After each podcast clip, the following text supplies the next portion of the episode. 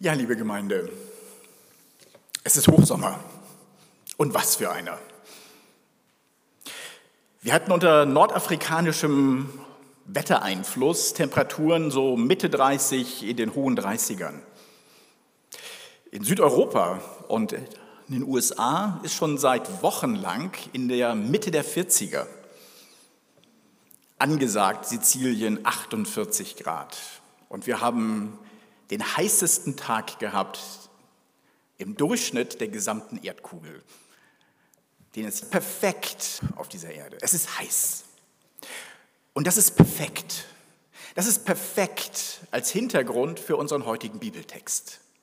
Denn wir befinden uns mit unserem heutigen Bibeltext im Lande Kanaan. Zur Zeit Abrahams.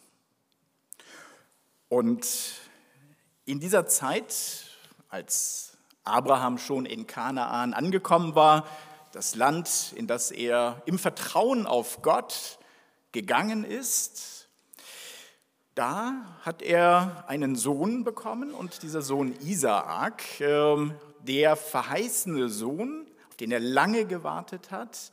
Und diese Verheißung, die dem Abraham gegeben war, dass man gesagt hat, dass Gott ihm gesagt hat, du wirst Nachkommen haben, so zahlreich wie die Sterne am Himmel. Naja, dieser Isaak, der war jetzt auf der Suche nach einer Frau. Und äh, im ersten Buch Mose, im Kapitel 24, lesen wir dazu die Geschichte, wie Isaak auf äh, Brautsuche gegangen ist. Denn genau genommen war es gar nicht Isaak, sondern den damaligen Sitten üblich hat Abraham dafür gesorgt, dass eine Frau gefunden wird. Und äh, es war ihm sehr, sehr wichtig, dass es eine Frau sein wird, die nicht aus Kanaan stammt, sondern aus seinem Volk. Also, er wohnte ja weit weg von seinem Volk, also musste irgendwie die Distanz überbrückt werden, damit jemand sozusagen seinen Sohn Abraham, Isaak kennenlernen konnte. Und dieser jemand war ein Diener, den er losgeschickt hat, die Frau auszusuchen für seinen Sohn Isaak. Wir lesen im 24. Kapitel des ersten Buches Mose, Verse 10 fortfolgende. Der Knecht nahm zehn Kamele seines Herrn und packte kostbare Geschenke ein. Dann machte er sich auf den Weg und reiste nach Mesopotamien zum Wohnort Nahors. Am Brunnen vor der Stadt ließ er die Kamele lagern. Es war gegen Abend, zu der Zeit, wenn die Frauen zum Wasserholen herauskommen. Der Knecht betete. Herr Gott, meines Herrn Abraham, Lass mich heute Erfolg haben und zeig, dass du meinen Herrn Abraham liebst. Während ich hier am Brunnen stehe, kommen die jungen Frauen zum Wasserholen aus der Stadt. Und ich werde eins der Mädchen bitten, mir ihren Krug zum Trinken zu reichen.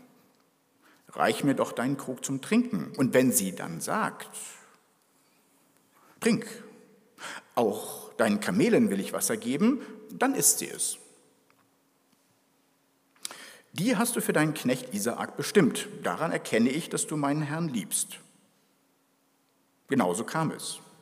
Der Knecht hatte sein Gebet noch nicht beendet, da kam Rebekka, die Tochter des Betuel, heraus. Betuel war der Sohn von Milka, der Frau von Abrahams Bruder Nahor. Auf ihrer Schulter trug Rebekka einen Krug. Sie war sehr schön und eine Jungfrau, mit der noch kein Mann geschlafen hatte. Sie stieg zur äh, Quelle hinunter, füllte ihren Krug und kam wieder herauf. Mein Herr, und bat, gib mir etwas Wasser aus deinem Krug zu trinken. Sie erwiderte, trink, mein Herr. Sofort nahm sie den Krug in die Hand und gab ihm zu trinken. Nachdem sie ihm zu trinken gegeben hatte, sagte sie, auch für deine Kamele will ich Wasser schöpfen, bis sie genug haben. Rasch leerte sie ihren Krug in die Tränke, dann lief sie wieder zum Brunnen, um noch mehr Wasser zu holen. Sie schöpfte Wasser für alle seine Kamele Soweit mal die Geschichte, wie sie uns überliefert ist im ersten Buch Mose. Wir haben also eine perfekte Kulisse, um uns da in diese Situation einfach reinzuversetzen. Stellt euch einfach mal vor, ihr wärt dieser Diener. Und ihr sitzt da auf diesem Kamel und es ist brütend heiß. Und ihr merkt Stunde für Stunde, wie immer mehr euer Körper Wasser verliert. Und ihr merkt, es ist sehr heiß. Und in der Ferne träumt ihr einen Süßwassersee, während das Kamel so allmählich durch diese Wüste reitet. Und parallel zu dem entstehenden Durst und dieser Vision habt ihr noch eine bohrende Frage. Wie mache ich das denn, wenn ich jetzt in dem Land angekommen bin, wie finde ich denn jetzt die richtige unter all den jungen Frauen in diesem Land, die richtige, die Gott ausersehen hat für den Sohn meines Chefs? Wie mache ich das denn? Und vielleicht war es so, dass sich diese beiden Gedanken so ein bisschen überlagert haben und dass er gesagt hat, ach, das ist die Idee. Das ist die Idee. Ich frage einfach eine junge Frau, gib mir zu trinken.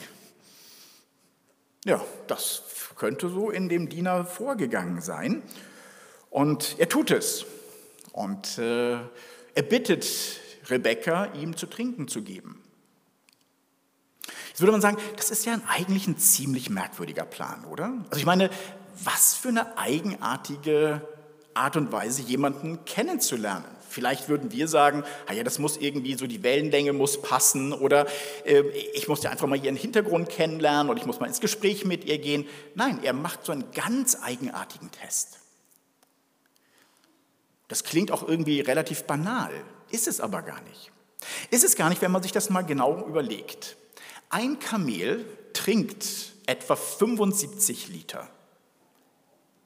Zehn Kamele trinken 750 Liter. In einen Krug, mit dem man damals Wasser geholt hat, passten durchschnittlich 18 Liter. 750 Liter mit einem 18 Liter Krug schöpfen bedeutet 40 Mal in den Brunnen hinabsteigen, schöpfen, aus dem Brunnen aufsteigen und das Kamel tränken. Wenn man für einmal runter schöpfen und wieder auf drei Minuten rechnet, sind wir bei 120 Minuten und damit bei zwei Stunden schweißtreibender Arbeit mit einem 20 Kilo schweren Krug voller Wasser bei brütender Hitze. Das klingt wie eine kleine Gefälligkeit, aber jeder damals wusste, das ist keine kleine Gefälligkeit. Auch ohne Kopfrechenexperimente wusste jeder, wow, was der von mir möchte, das ist ganz schön viel.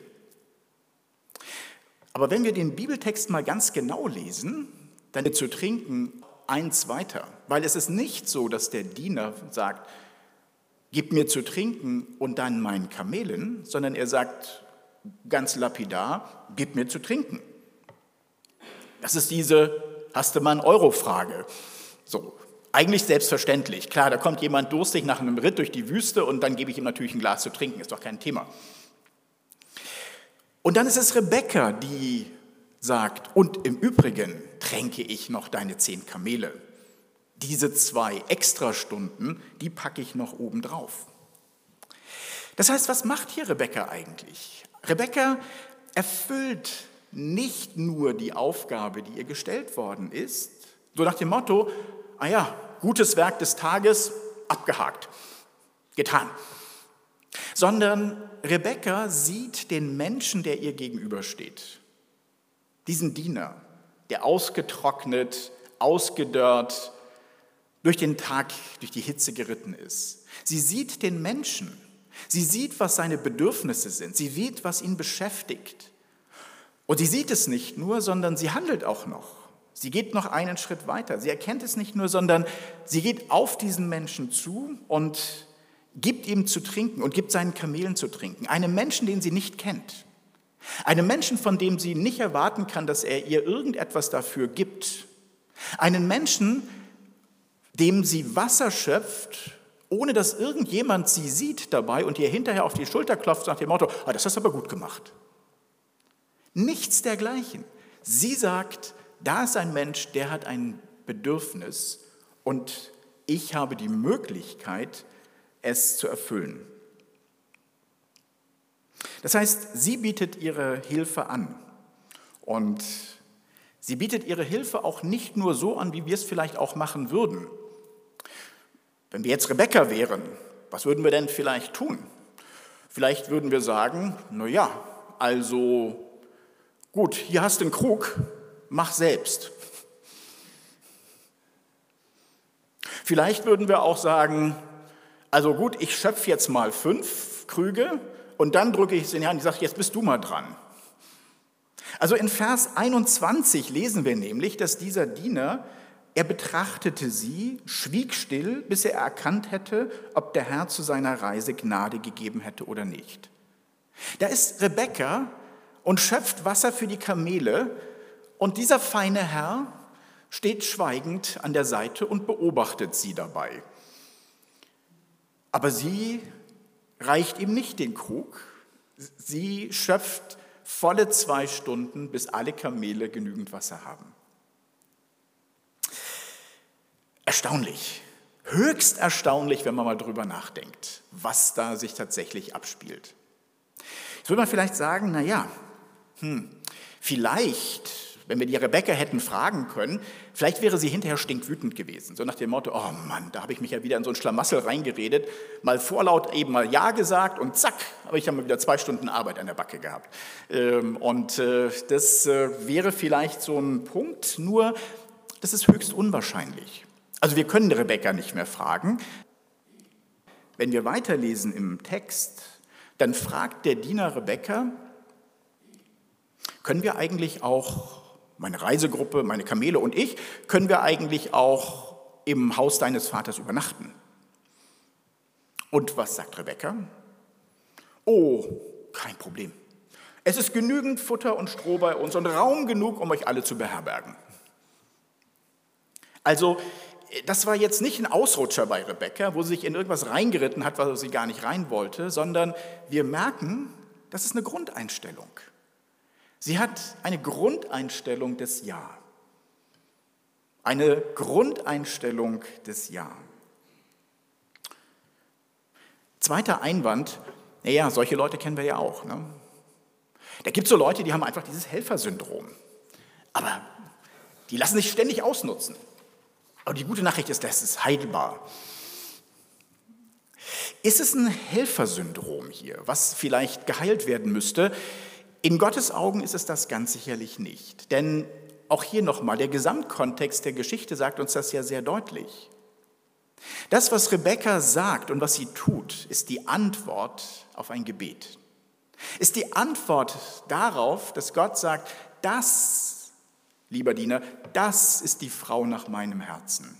Das ist die Frau, die ich auserkoren habe als die Frau von Isaak von dem verheißenen Sohn für dieses Sternenvolk.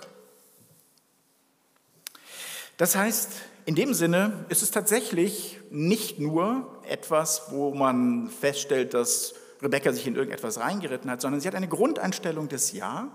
Und es ist diese Grundeinstellung des Ja, die widerspiegelnd das ausmacht, was Gott für Isaak vorgesehen hat. Gott sieht den Menschen und er sieht den Menschen, der nicht nur das Angefragte tut, sondern er sieht den Menschen, der seinen Mitmenschen in den Blick nimmt und nicht nur in den Blick nimmt, sondern auch mitfühlt. Er sieht den Menschen, der nicht nur wahrnimmt, sondern auch das Mögliche tut und er sieht den Menschen, der nicht nur die Minimalpflicht erfüllt, sondern der in Liebe überfließt. Und diese Einstellung finden wir ja nicht nur in der Geschichte von Rebekka. Diese Einstellung finden wir an ganz, ganz vielen Stellen im Alten Testament und wir sehen sie im Leben Jesu, da wo uns Gott entgegenübertritt, als Wesensmerkmal Gottes. Ganz auf den Punkt gebracht in Matthäus Kapitel 5, Vers 41, wo es heißt, wenn dich jemand nötigt, eine Meile weit zu gehen, dann geh mit ihm zwei. Wow. Ich würde so gerne so ein bisschen mehr wie Rebecca sein. So ein bisschen mehr Rebecca sein. Im Ideal, wenn mich jemand bitten muss, dann war ich eigentlich schon einen Schritt zu träge. Wenn er es erst aussprechen muss, dann war ich schon einen Schritt zu träge. Ich habe den anderen darf es vielleicht gar nicht wahrgenommen. Ich habe nicht über ihn nachgedacht. Ich habe nicht gesehen, was sein Bedarf ist, was sein Bedürfnis ist. Ich habe es ihm nicht angeboten. Ich möchte, dass dieser brennende Durst anderer Menschen meine Kehle zuschnürt, dass ich ihn spüre als mein Bedürfnis und dass ich das mir Mögliche tue, um es einzusetzen, um diesen Durst zu löschen.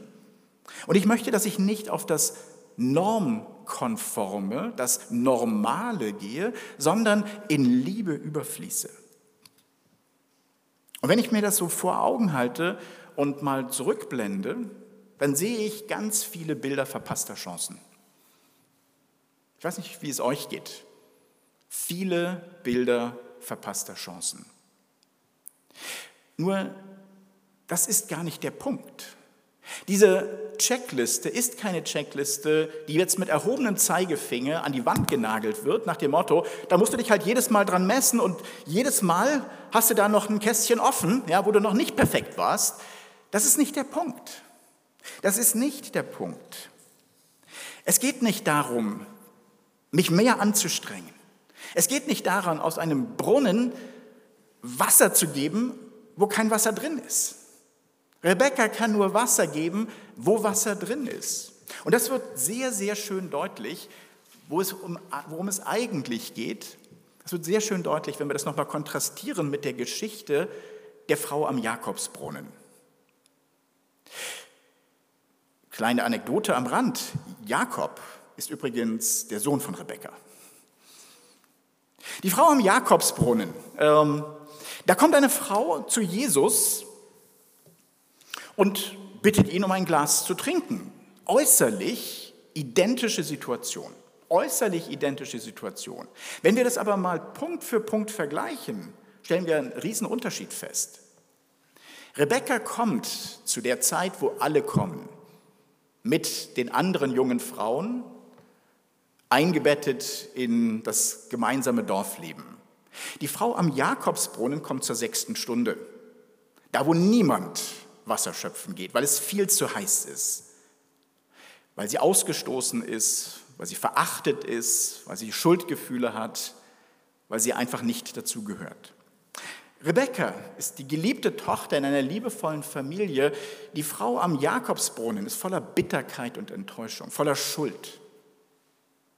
Und Rebecca sagt auf die Frage des Dieners, kannst du mir zu trinken geben? Ja. Die Frau am Jakobsbrunnen sagt, Moment mal. Also erstens, du bist Jude und ich bin Samaritanerin. Also das geht ja schon mal gar nicht. Und zweitens, du bist ein Mann und ich bin eine Frau. Du darfst mich nicht mal ansprechen. Und drittens, theologische Unterschiede ohne Ende. Ihr betet in Jerusalem an, wir beten in Samaria an. Und es entspinnt sich eine interessante, aber vollkommen irrelevante theologische Diskussion. Riesenunterschiede. Und dann ist es Jesus Christus, der so reagiert auf diese Frau, wie Rebekka auf diesen Diener. Er guckt nicht auf das Glas Wasser, er guckt diese Verbitterung Tat, er guckt den Menschen an. Er sieht in dieser Frau diese Verbitterung, diese Traurigkeit, diese Schuld. Und er tut das ihm Mögliche. Er ist der Retter der Welt. Alles ist ihm möglich. Was wäre ihm möglich gewesen? Es wäre ihm möglich gewesen zu sagen, hey, ich bin äh, natürlich auch in den Geboten geschult. Punkt, Punkt, Punkt, Punkt, Punkt. Also jetzt geh mal los ja, und äh, besser dich mal. Im Übrigen, fass mich bitte nicht an. Ja, du bist schmuddelig und ich möchte mich nicht an dir und ich möchte nicht mit dir gesehen werden. Also sei bitte weg, wenn die Jünger wieder zurückkommen. Hätte er sagen können. Hätten wahrscheinlich viele Zeitgenossen gesagt, hat er nicht gesagt. Er ist über das Normale damals hinausgegangen. Er ist nicht nur auf das Level gegangen, wie er mit der Ehebrecherin umgegangen ist. Denn als die Ehebrecherin zu ihm gegangen gekommen ist, hat er gesagt, wenn es keine Menschen gibt, die Steine auf dich werfen, werde ich dich auch nicht verurteilen. Also nicht nur nicht keine Strafe, sondern was sagt er dieser Frau? Was gibt er dieser Frau mit? Er gibt ihnen den Merkvers des heutigen Tages mit. Und dieser Merkvers heißt, wer von dem Wasser trinkt, das ich ihm geben werde, wird niemals mehr Durst haben. Vielmehr wird das Wasser, das ich ihm gebe, ihn in ihm zur sprudelnden Quelle werden, deren Wasser ewiges Leben schenkt. Johannes 4, Verse 13 und 14. Ich lese es nochmal. Wer von dem Wasser trinkt, das ich ihm geben werde, wird niemals mehr Durst haben. Vielmehr wird das Wasser, das ich ihm gebe, in ihm zur sprudelnden Quelle werden, deren Wasser ewiges Leben schenkt. Die Frau am Jakobsbrunnen gibt Jesus bis am Ende der Begegnung nicht einen Tropfen Wasser. Nicht einen Tropfen Wasser, geschweige denn zehn Kamele. Aber sie ist angefüllt mit diesem Wort. Sie läuft ins Dorf und gibt krügeweise die Botschaft von Christus weiter. Sie fließt über vor Begeisterung. Sie lädt ein. Sie sagt, das ist unglaublich. Diesen Menschen müsst ihr sehen, den müsst ihr erleben. Das ist unglaublich. Sowas habe ich noch nie erlebt. Das ist ein ganz, ganz besonderer. Sie fließt geradezu über. Das Wort, was Christus ihr mitgegeben hat, bewahrheitet sich schon Minuten, nachdem sie losgegangen ist. Sie fließt über. Die Frage ist, wie können wir denn jetzt so ein bisschen mehr Rebecca werden? Und ich habe schon gesagt, es geht nicht um das Aufstellen von Checklisten. Es geht nicht um try a little harder, ein bisschen doller drücken, ein bisschen doller quetschen. Das ist nicht der Punkt. Der Punkt ist, der Startpunkt ist das Geschenk Gottes. Unser Ja zu Menschen beruht darauf, dass Christus, dass Gott Ja zu uns sagt. Wir sind Beschenkte durch das Ja Gottes. Das heißt, wenn wir mehrer Bäcker werden wollen, und wir stellen uns das Ganze wie ein Wassersystem vor, was ja aktuell wirklich sehr gut passt, ob da irgendwas, da müssen wir den Zulauf ein bisschen aufdrehen. Ja, wir müssen an dem Zulauf feststellen, ob da irgendwas verstopft ist. Wir müssen dafür sorgen, dass wir ganz, ganz viel uns in diesen Gnadenstrom Gottes stellen und uns überspülen lassen mit dieser Gnade Gottes, uns wirklich wieder bewusst machen, was für ein unglaubliches Geschenk wir haben, wie unglaublich reich wir beschenkt und gesegnet sind. Ja, wir wissen das natürlich, aber fließt das Herz wirklich über? Ich denke, es gibt viele Möglichkeiten dazu. Im Gebet, im Lesen, im Gespräch, im Nachdenken, im Meditieren, im Anbeten Gottes können wir immer wieder uns festmachen und neu festmachen. Genau das machen, was wir gerade vor der Predigt gesungen haben, uns klar machen, wir sind so eine Rebe, die an, dieser, an, an diesem Weinstock dranhängt. Und wir sind angewiesen darauf, dass wir noch mehr Zulauf haben, ja, dass noch mehr reinkommt bei uns. Die Rebe drückt nicht, um Früchte zu bringen, sondern sie lässt sich durchströmen. Und das ist das Bild, was ich sehr, sehr einladend finde, ähm, was uns Rebecca und das Wort der Frau am Jakobsbrunnen mitgibt, dass wir uns füllen lassen mit diesem Bewusstsein. Wir wissen es alle, aber ist es uns auch wirklich bewusst? Es uns, steht es uns das wirklich vor Augen? Weil aus diesem Ja Gottes, das wir vor Augen haben, fließt ein ja zu den Menschen. Eine Grundeinstellung, die wir haben dürfen. Da, wo wir den anderen in den Blick nehmen, wo wir sagen, es kommt nicht darauf an, das und das und das und das noch zu erledigen, sondern den einzelnen Menschen anzusehen und zu sagen, was brauchst du eigentlich?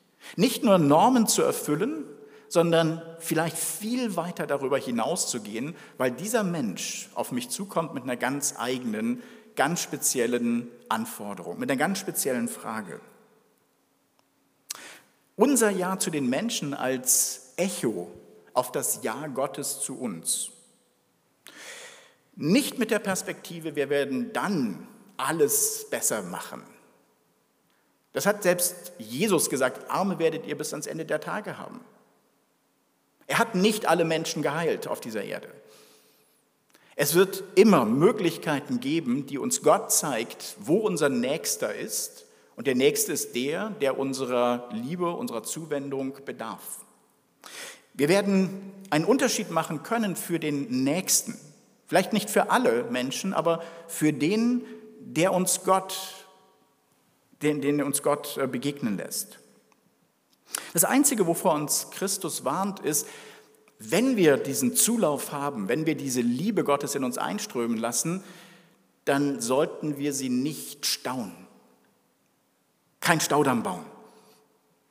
Genauso wenig wie das Manna, was in der Wüste vom Himmel geregnet ist, aufgehoben werden durfte, genauso wenig sollten wir diese Liebe versuchen zu poolen, in ein großes Bassin reinlaufen zu lassen und dicht zu machen.